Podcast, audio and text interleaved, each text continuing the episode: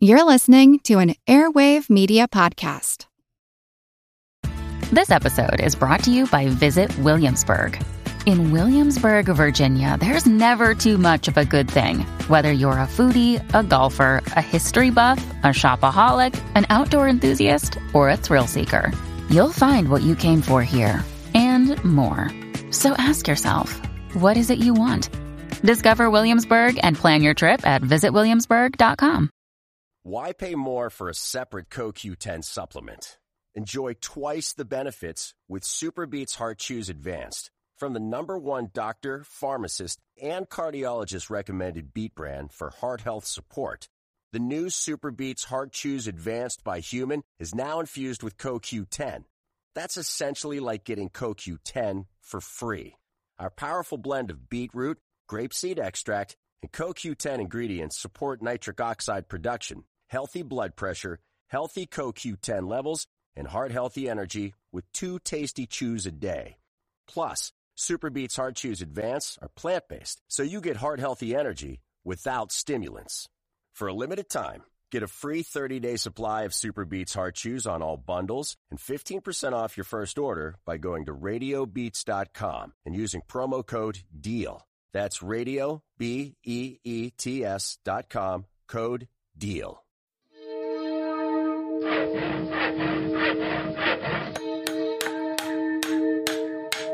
Monster House presents. Monster Talk is proud to be a part of the Airwave Media family, home of such shows as Fork in the Road, Small Things Often, and Therapist Uncensored. If you'd like to advertise on this show, contact sales at advertisecast.com.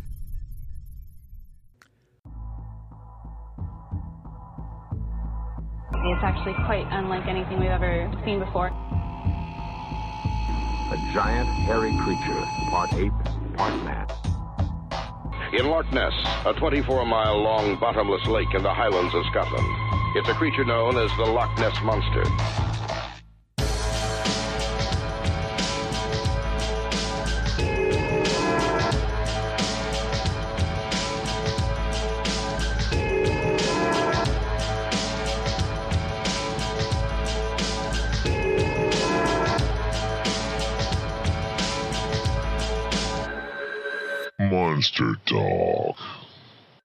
Welcome to Monster Talk, the science show about monsters. I'm Blake Smith.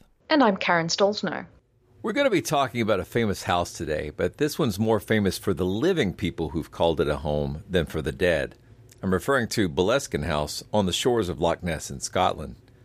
We split this into two parts, with the first half discussing the older history of the house and its most famous occupants, and the second half is going to deal with some of the more recent history from the 1990s to the present.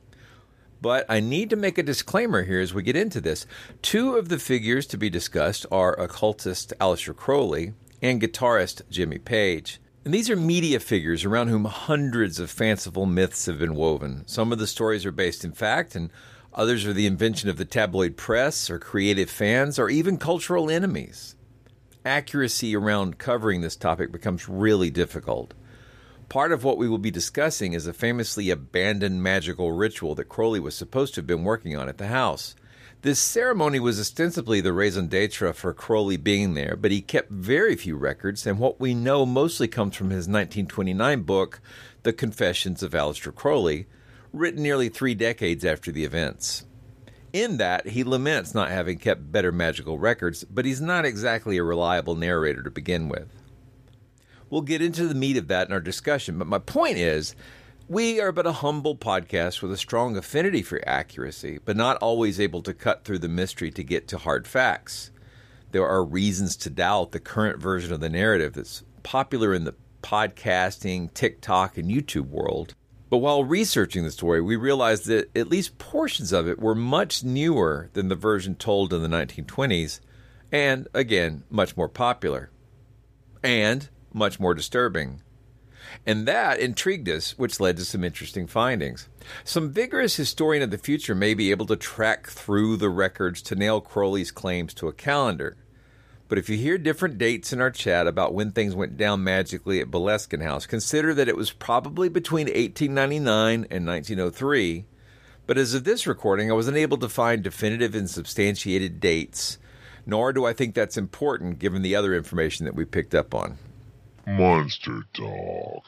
Welcome to the show, Blake, again.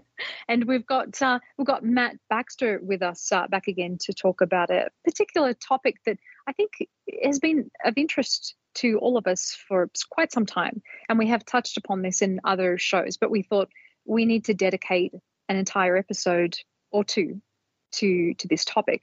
This topic being Boleskine House.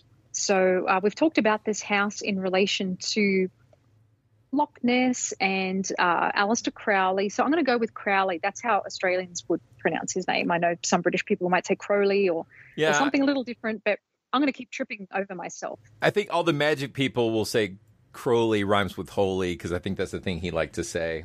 I think that would be more the British pronunciation. Yeah, and you, know, you, got, you don't go, "Hey, look at that great big crow." Exactly, great big crow. you don't. And but if you're singing uh, Ozzy Osbourne's famous song, is mm-hmm. not Mr. Crowley, it's Mr. Crowley because you know. Mr. Crowley. Yeah. Mm, yeah. So I think uh, that's the way most uh, Americans would pronounce the name too. Uh, but yeah, so if, if, people listeners have not heard of Boleskine House, what is it? Where is it? So it is this manor that is uh, on the southeastern shore overlooking Loch Ness in Scotland. And our personal interest in the place is that there are just so many myths and legends uh, associated with the place. And it's very notorious for the residents of the place, including Aleister Crowley and Led Zeppelin guitarist Jimmy Page. So there's a lot of uh, scandals and ghost stories that are associated with the place. And we, yeah, we thought we'd just dig deep into uh, this uh, topic um, for the show. So thank you guys for joining me to talk about this. Thanks for putting this together. I think we, are going to talk about this, and it's it looks like it's going to be a two-parter. So we're kind of yes. splitting it up. In the first half, we're going to talk about some of the notorious characters who've lived there and some of the mm-hmm. things that the legends about the place. And in part two, we'll be diving into some of the more recent events and what's going on with the place. Yeah, exactly. So let's begin with uh, Boleskine Church because there are a lot of legends which are uh, kind of tied in with the church and the house as well. And I think I just want to preface everything by saying that there is very little information on Boleskine Church. A quick insert here. Karen's responding to a set of legends that claim that the current Boleskine house is built on the site of an old church. Some legends say it was a corrupt congregation and that at some point the building had its doors barred with the parishioners inside before it was burned to the ground. Other legends say that the fire was an accident that took place during a tragic but otherwise mundane Christian church service.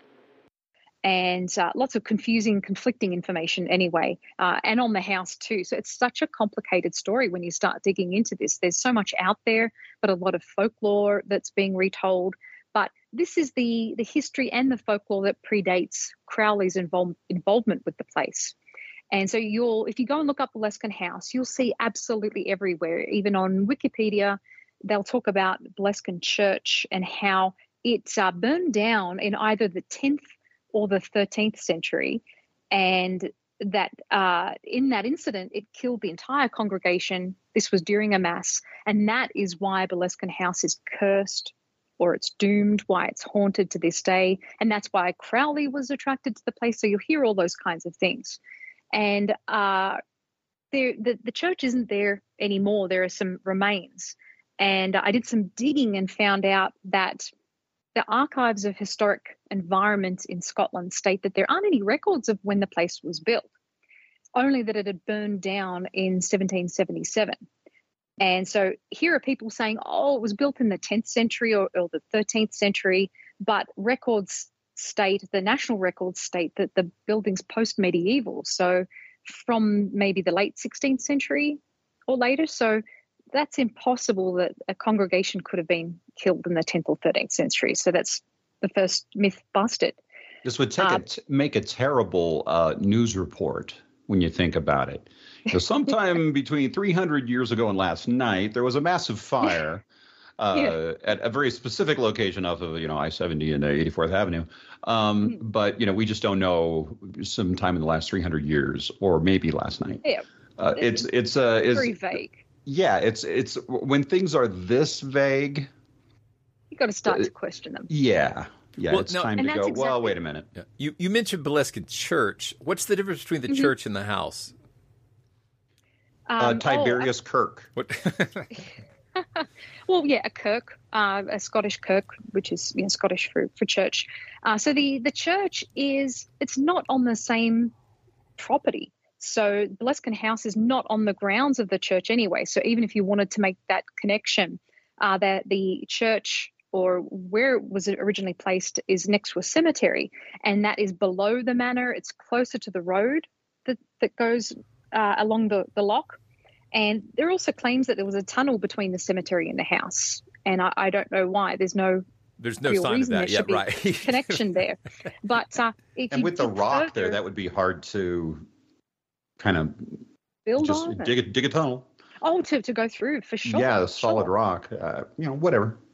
But uh, you know, I also thought that it's so remote out there. How many people could you really amass for a congregation? And uh, I discovered that Boleskine Parish was so small that it was merged with a another area called Abertarff uh, in the 1600s, and so it was probably never even a church. It might have been a clergy house for a minister instead.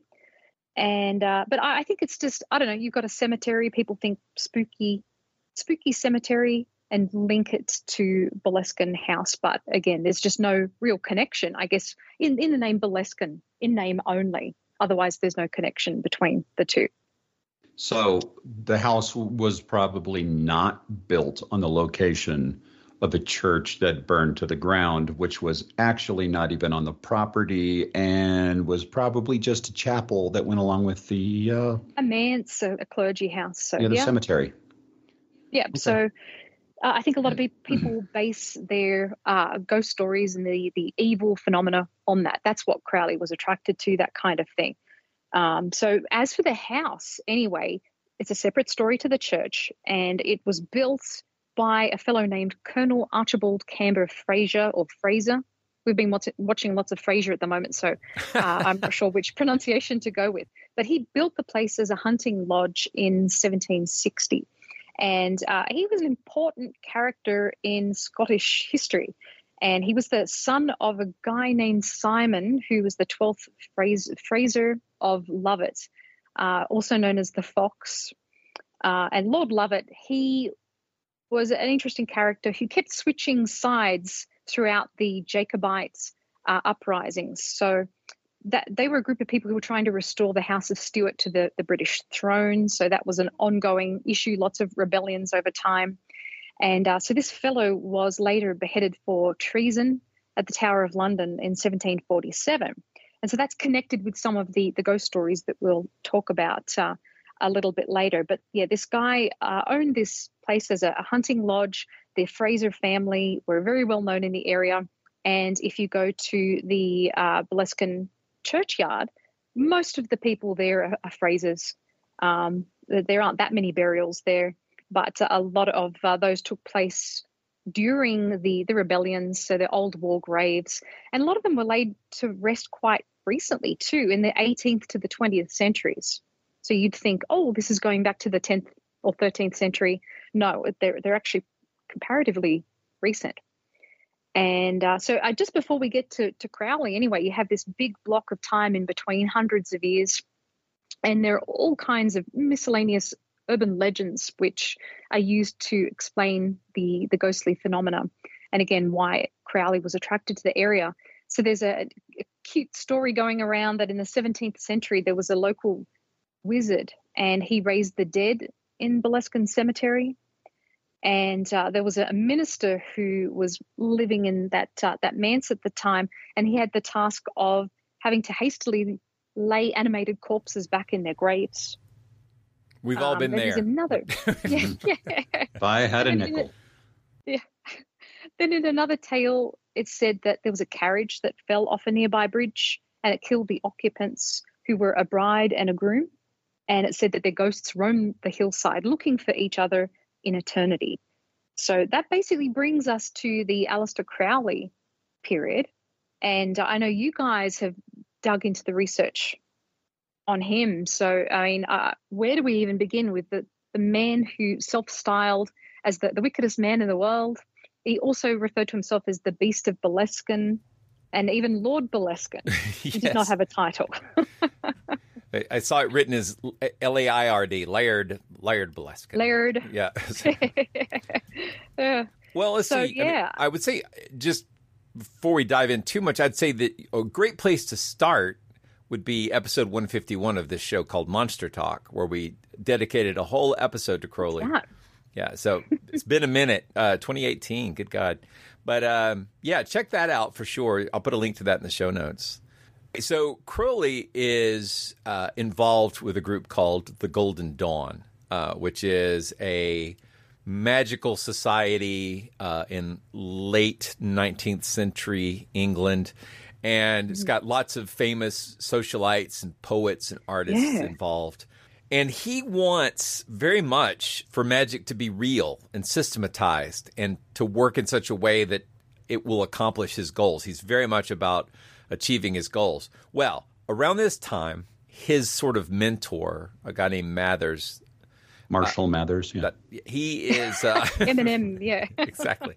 He uh, he allegedly is in a museum in Paris and comes across a French translation of a famous grimoire um, that contains uh, instructions for doing something called the Abramelin working, and um, this is in French, uh, and Mathers translates it into English, and so as soon as the English edition comes out, Crowley is excited about the idea of making this come true. He wants to go through the steps and follow them, and in return, that's going to provide him with a personal guardian angel, or sometimes called the holy guardian angel, that will allow him to do all kinds of cool magical things, uh, like uh, finding treasure Fame and fortune, which Yeah. he had already. transforming animals into men, uh, healing people. Anyway, so it does all kinds of. It's like opening your superpowers.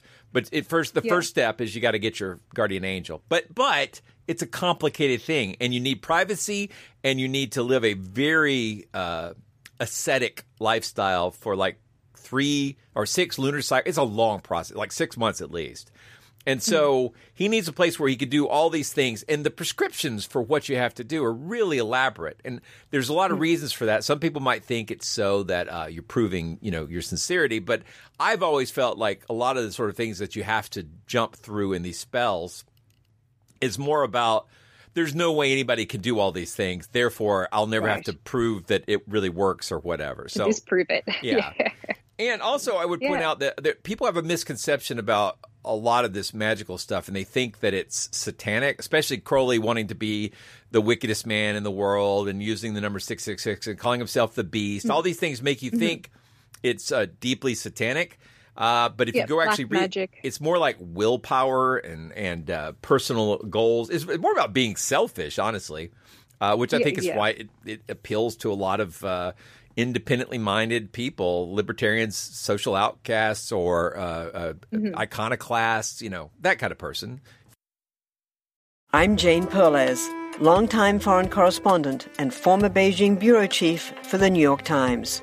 I've been a foreign correspondent in lots of places Somalia, Indonesia, Pakistan, but nowhere as important to the world as China. I mean, China is not dropping anti democratic paratroopers into Montana.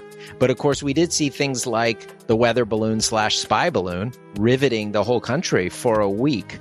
This is Face Off, an eight part series in which we'll take you behind the scenes to key moments in the tumultuous US China relationship. We'll speak with a diplomat, a spy, a tech reporter, a US admiral, even Yo Yo Ma. Plus, my pal and noted China historian Rana Mitter joins the conversation. We'll look at what's driving the two nations apart and explore whether anything can help bring them back together. Face Off launches April 9th. Hello, I'm Paul Giamatti. And I'm Stephen Asma. Each week on Chinwag, we dig into the weird topics you wonder about, that you care about, the stuff none of us are totally sure of, like the Bermuda Triangle, Mothman, consciousness, philosophy, UFOs, ghosts, or say Bigfoot. So who's to say that there's not alien species that are Sasquatch? Like I've seen a ghost and I would hear something walking and breathing. Maybe every path is right. I will accept as a premise that every path is right. That is a face on Mars, eyes, nose. It kind of looked like Wilson the volleyball. Some people enjoy the waves or whatever uh, crashing, and I enjoy listening to a quantum physics audiobook. I do think there are many things in the world that we just don't understand yeah. and probably won't understand. That's our whole show. so join us every Wednesday on all major podcast platforms and find us on Instagram, TikTok, and Twitter at ChinwagPod and Wagon. Okay, so with all of that information in mind, why did Crowley choose Boleskine Manor? Great question. The whole um, the book of the sacred magic of Abramelin the Mage has some very specific uh, requirements for the place that you're going to try to conduct this ceremony. So you've you've got to be in a place that has a door that opens north. Uh, he commands that you f- cover the floor with two inches of fine river sand. You're not supposed to. Uh, con- you're supposed to not.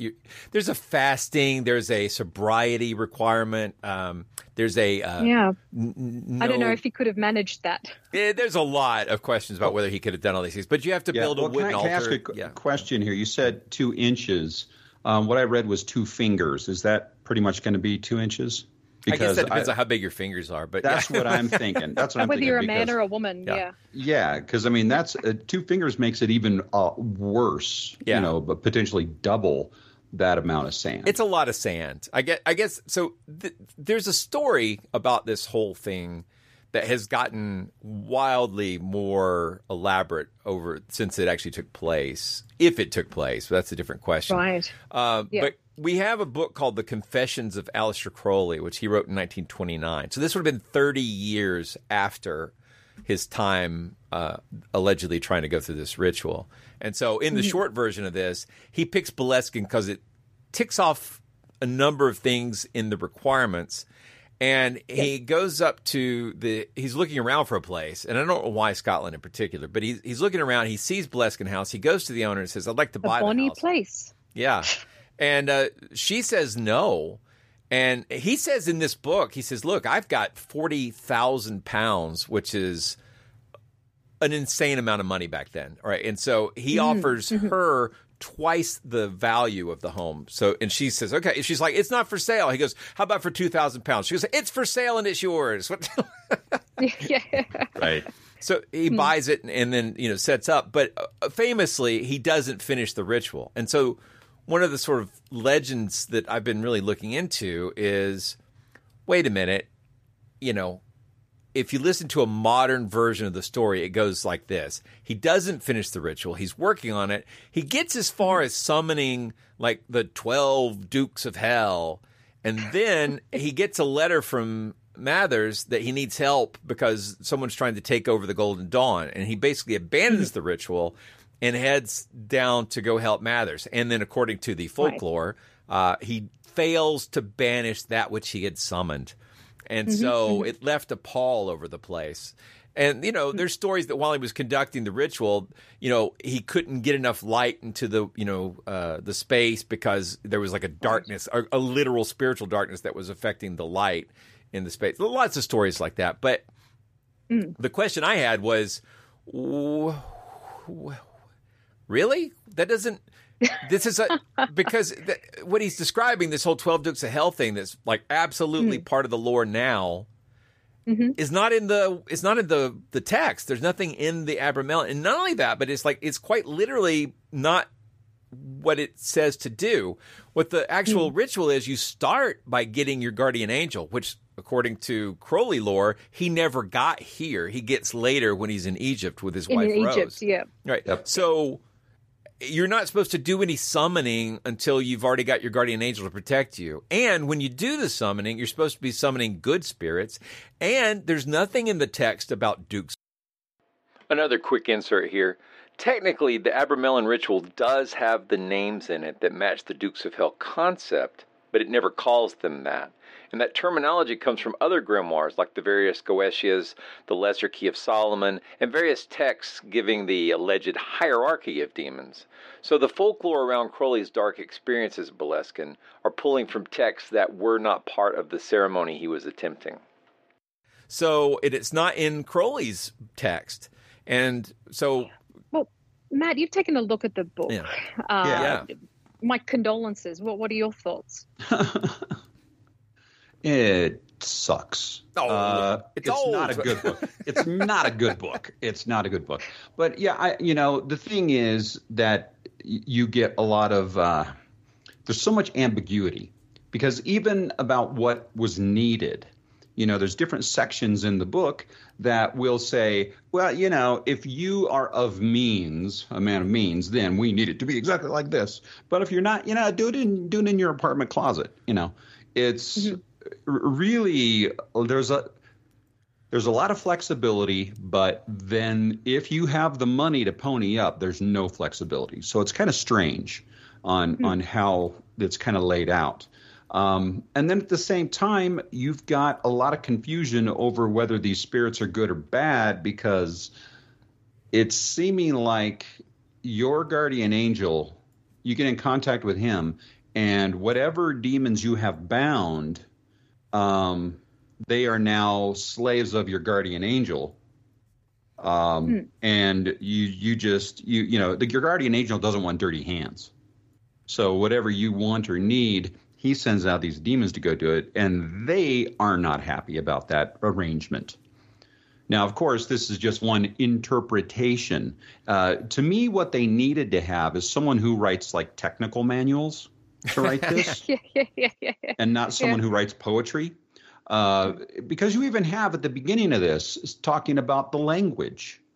The language it needs to be your language. It not don't don't be trying to pronounce foreign words and all this kind of stuff. It needs to be your language because those are the words that you understand the best. And if you're going to be speaking to your guardian angel, who is then basically speaking to God, you don't want to offend him by uh, basically babbling stuff that you don't understand in the first place. So you need to speak it in, a, in your language very clearly. Uh, none of that is anywhere. It's all written in these and thous, and, and you know, at a time when that really wasn't the language of the time. to make it sound posh. Well, and yeah, Sounds what- posh. Uh, they're appealing to antiquity. Yes, Yeah. for sure. I can see that. And the thing that's always confused me is that if Mathers translated uh, this book, and so he, he wrote the book on this ritual, and then he knows that Crowley is in the midst of this, sure, it shouldn't matter what he's going through, no matter how severe it is. Why would he call upon Crowley to to interrupt this if it was this dire and this dangerous? Oh, that's a good And if- question. And why would Crowley do it? Well, well, yeah. I mean, and the thing is, is is Crowley's do, or Crowley? I'll I'll- I'll say Crowley just to get balance. We- We've got him doing this intensive thing that's taking all his attention. But hang on, I got to go, to, you know, get down into town to pick up my mail. The whole Mathers thing drives me nuts because of the fact that you know here he is in the Golden Dawn, and and Crowley is constantly getting in trouble with the Golden Dawn, and he's got having trouble with Mathers, and and uh, and he's trying to do this ritual, and the whole time it's written by Mathers. You know, that's it's it's basically written by him. And it, it drives me kind of crazy that he's got this kind of rivalry and this kind of push pull thing with him. And yet at the same time, he's going to go do a thing written by him. Uh, that seems weird. And then, like, you know, people have witnessed uh, Mathers playing chess with like other entities where he would like he would sit on one side of the the board and and move and then he would like cover his eyes and then wait and then like nod and then reach over and move the other piece on the other side. Uh, you know the, the guy i don't know. I mean if you if you want to see another guy who always has pictures where he looks like a goofball uh, you know slim shady's the guy uh, definitely check him out. But then in in crowley's uh, confessions he wrote as far as i was concerned Mathers was my only link with the secret chiefs to whom I was pledged. I wrote to him offering my, to uh, place myself and my fortune unreservedly, unreservedly at his disposal. And if that meant giving up the Abramelin operation for the present, all right. So Hmm. there, he is completely dedicated, and he's going to give, you know, uh, Mathers all, you know, his his fortune and everything because he's the only link between Crowley and these entities that he's summoning. So God, they're in uh, favor of the entities. well, yeah, yeah, but it's weird because I mean, you know, previous to that, Mathers was booted out of an organization because he had borrowed a bunch of money and never paid it back. So I would think he would love to have Crowley around. And I want to step back a second to this whole "you got to be pure" thing, because we are starting off with a man who is about as far from pure as you can get and it does kind of state uh, state up front that you know you should be a, a good human being to begin with not just for six months. Yes you got to go through a purification time but you don't walk into this you know with intentions of becoming a you know all powerful uh, for the Mhm. sake of your own you know selfishness and and uh, you know do ill to your neighbor as he says he wouldn't um, and just think oh well all I got to do is just kind of you know hose off for a few months and I'm good. No, Crowley w- was the beast. He was the wickedest man on earth, as he liked to say. We should probably make mention too that just one of the his background uh, was that he grew up in a family that were um, Christian Plymouth Brethren, so they were part of a fundamentalist uh, Christian group, and so it seems like he really rejected that from an early age, and him becoming the beast, becoming the wickedest man in the world, was really uh, a response to growing up in this austere Christian um, sect. Now, Blake, from you reading what you read, how organized religion did it come off to you?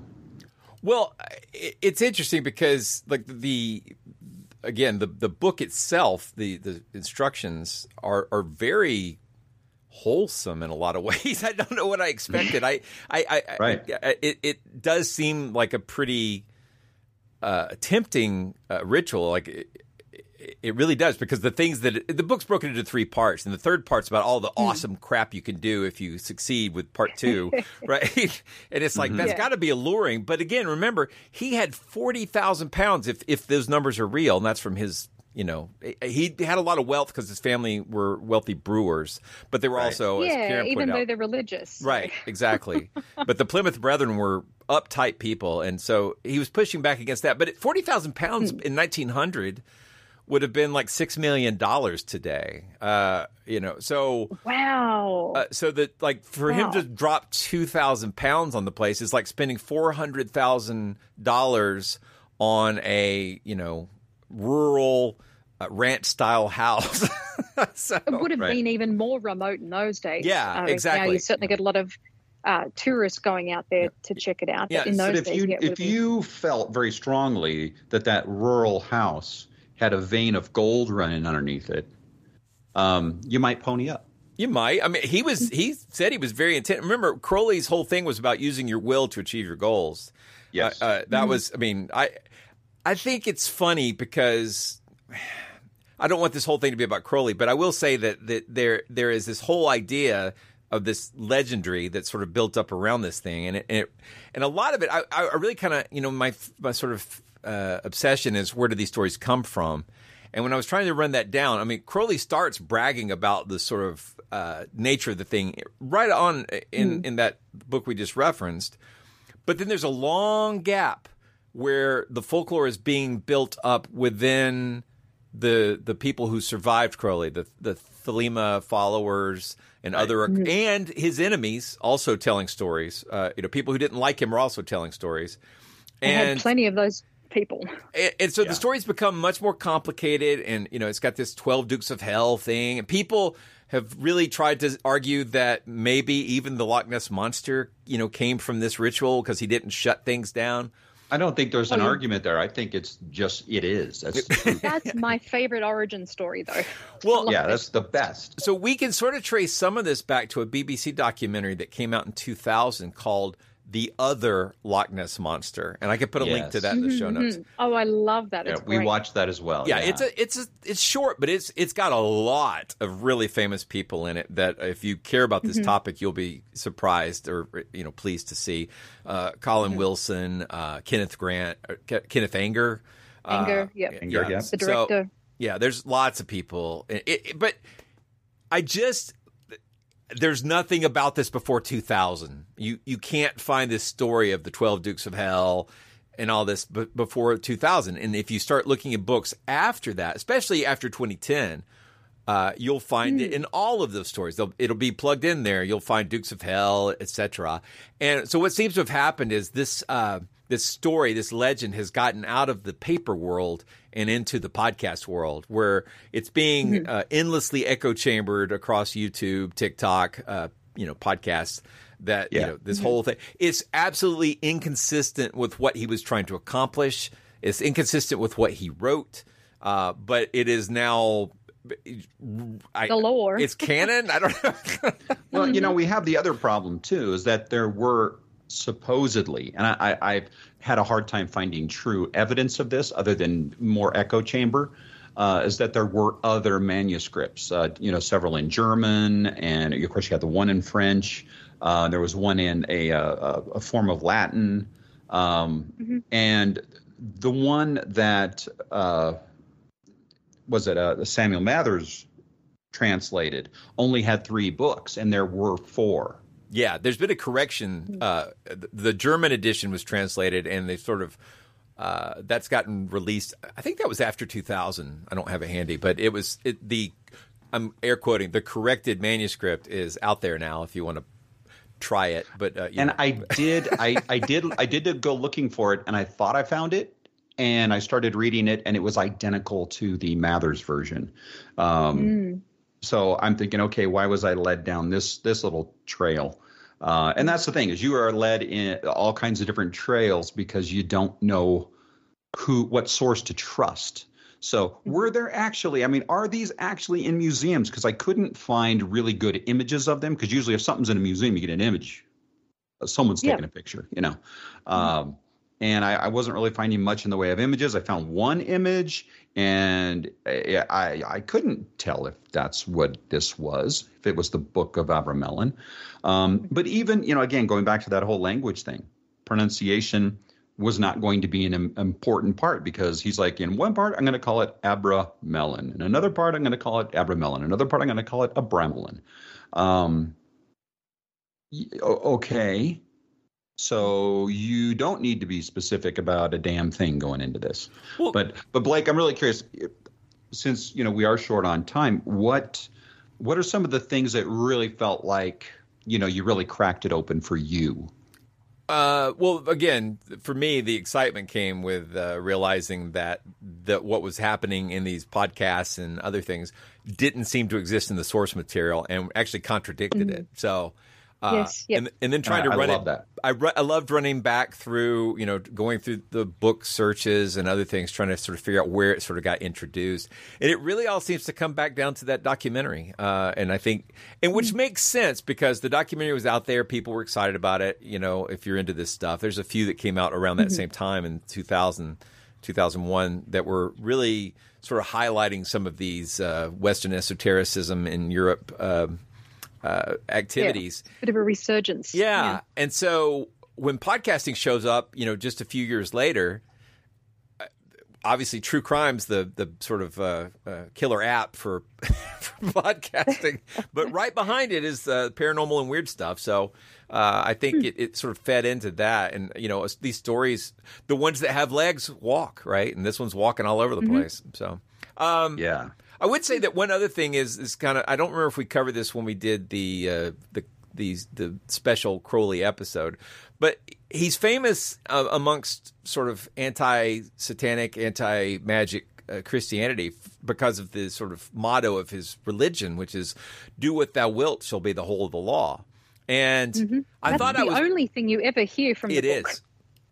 And and I thought it I thought it was like, well, how wicked, you know. And and then I thought I was well, I'm so enlightened because I know that what he really meant was let your willpower be the thing that guides you. And I was like, that's so smart, right? Uh, and like, Mhm. look, I'm not just reactionary. But then I realized that quote comes from Gargantua and Pantagruel, which is a French novel. It's a series of series of novels, but they are and they're really more like poems. But uh, it's very famous uh, for, in, in in European literature, and it, it's a comedy. the The book is a comedy about two giants: uh, Gargantua the giant, where we get the word gargantuan, and Pantagruel, his son, and they create this temple of Thelema which is it's got this motto and the, a big chunk of the book is about how they're different and they're they're libertine they're free they they you know unlike normal monks the people in the temple of thelema can marry and you know their main thing is follow your will you know it's it's really So-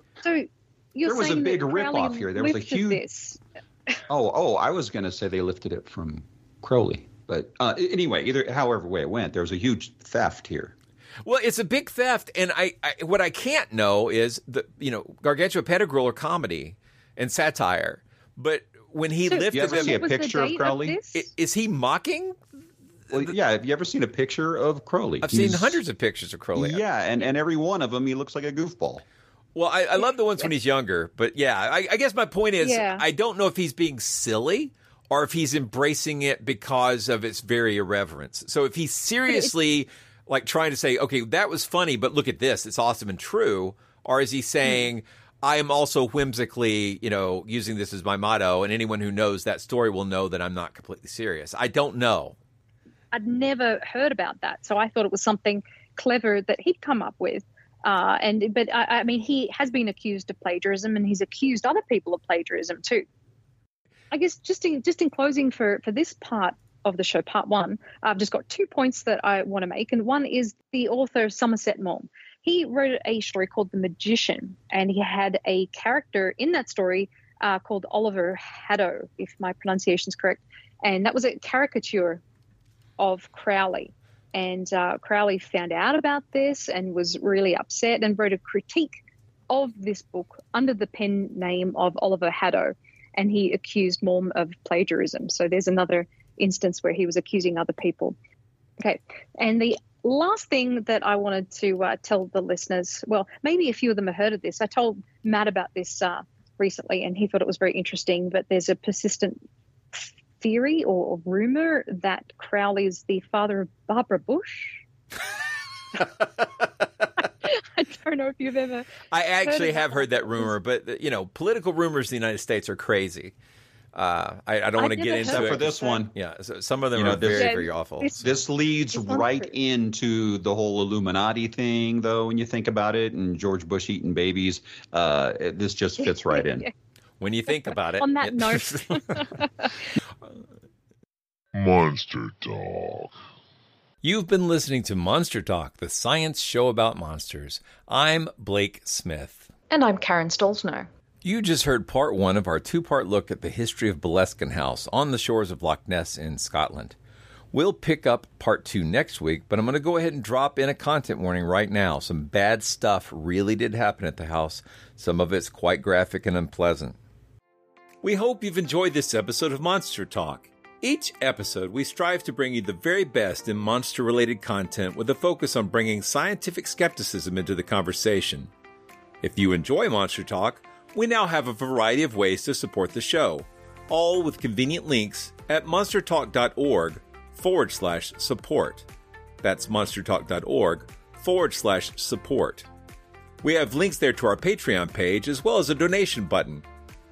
Another great way to support the show is to buy books from our Amazon Monster Talk wish list, which directly helps us with our research. We love used books very much, so don't feel compelled to buy new ones, and we love Kindle so we can share our digital libraries with each other. And finally, without spending any money at all, you can support us by leaving a positive review at iTunes or wherever you get your podcasts. Positive reviews help keep us visible in iTunes, which is a great way to help us find new listeners. And please share our show on your favorite social media platforms. Monster Talk's theme music is by Peach Stealing Monkeys. This week's episode title comes from Karen. I was going to call it, in the sort of throwback to 18th century novel titles, The Secret of Boleskine House or Aleister Crowley Unlocked. We hope you come back next week for part two, and we thank you for listening.